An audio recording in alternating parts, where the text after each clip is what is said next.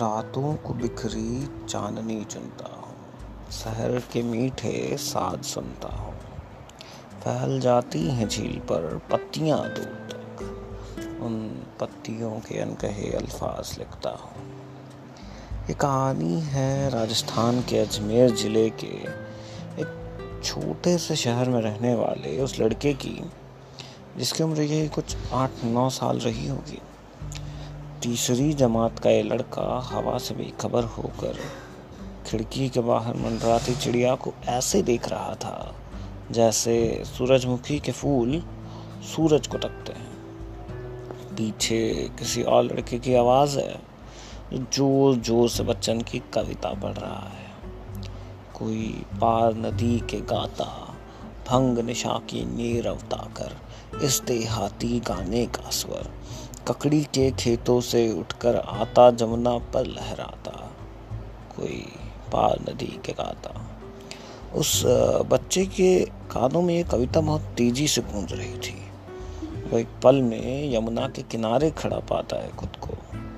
उसे कविता की ताकत का पहली बार एहसास होता है। वो अनुभूति उसे स्वर्ग की सैर कराती है।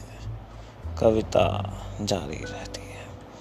आज न जाने क्यों होता मन सुनकर यह एकाकी गायन, सदा इसे मैं सुनता रहता, सदा इसे यह गाता जाता। कोई पार नदी के गाता। अपनी बाल निकेतन स्कूल में करीब दो सौ लोगों के सामने लड़खड़ाते पैर और संकुचित जबान में वही लड़का अब करीब आठवीं में था, दिनकर की एक कविता सुना रहा है। आज यूँ कहने लगा मुझसे गगन का चांद, आदमी भी क्या अनोखा जीव होता है। उलझने अपनी बनाकर आप ही फंसता है, फिर बैचैन हो जगता न सोता है। कविता के समाप्त होने पर बजी तालियां विचलित कर गई उसे। उसे तो खुश होना था, फिर ये वाहवाही परेशान क्यों कर गई। वो इस बात पे उदास था कि ये तालियां उसकी नहीं थी। जाने कैसे उसे लगा कि वो इनका हकदार नहीं है, इसलिए उसने सभी वाहवाही पकड़ कर दिनकर को भेंट कर दी।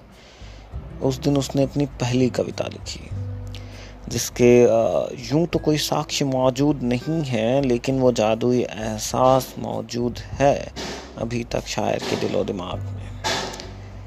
तब से शायर नज़्म सुनाता है और लोगों के चेहरे पर पड़ने वाली लहरों पर अपनी कश्ती चलाता है। यही नादान सा शायर गम में गम के साथ बैठकर शराब पीता है, कूदता है वक्त की दीवारें, खेलता है सितारों से और बिखर बिखर कर फिर से बनता है। यही नादान सा शायर इश्क भी कर बैठता है और लिखता है। निस्तेज नभ के उन्मुक्त पवन में भांग चढ़ाए फिरता हूँ, निपट अंधेरी रातों में मैं बांग लगाए फिरता हूँ।